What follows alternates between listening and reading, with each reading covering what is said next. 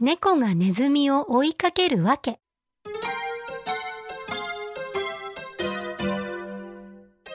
昔々の年の暮れ、とっても偉い神様が動物たちを集めてこう言いました。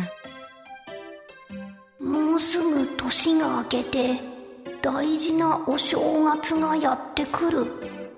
お前たちはお正月に私のところに来なさい。そして一番最初についたものから12番目までの動物をその年の大将に決めよう。年の大将になれると聞いた動物たちは言いました。よーし、一番に神様のところに行くぞ。絶対に早起きしよう。僕も大将になりたいな。頑張るぞみんなとても張り切っていました。その次の日、うっかり者の猫くんは集まる日を忘れてしまいました。あれれ？弱ったぞ。神様のところにいつ行けばいいんだっけ？そこで猫くんは友達のネズミくんに聞きました。ねえねえ、ネズミくん。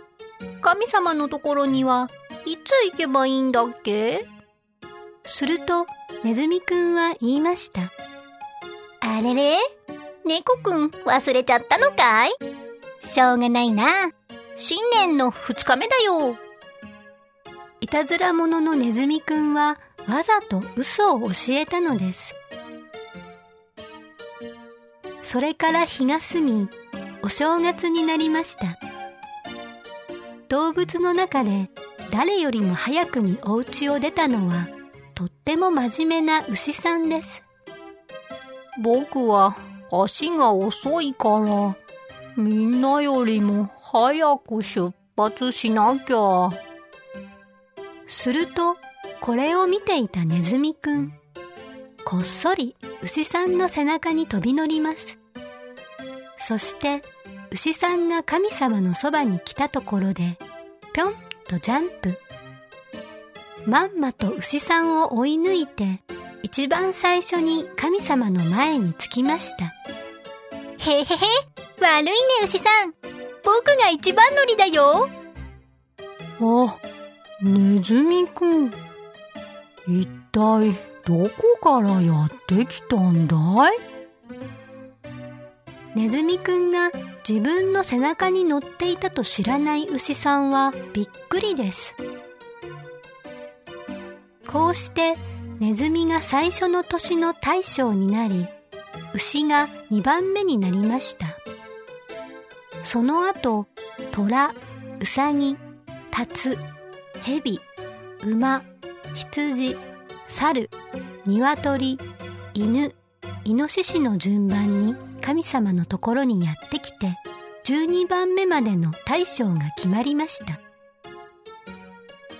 これで毎年の干支の、ね、牛、虎、う、たつ、み、馬、羊、猿、鳥、犬、いが決まったのです。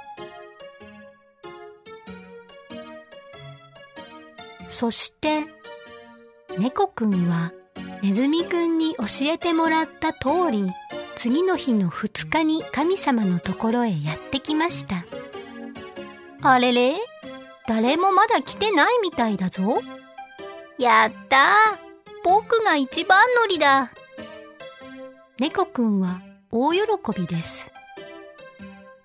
でも、そこに神様がやってきて、こう言いました。おやおや、ずいぶんと遅かったのどうして昨日は来なかったのじゃ？猫くんは神様のその言葉で初めて騙されていたことに気づいたのでした。ネズミくんめ、よくも騙したな。それから怒った猫はネズミを見かけると追いかけるようになったそうです。今でも猫がネズミを追いかけるのにはこんな理由があったんですね。みんなも嘘をつかないように気をつけましょう。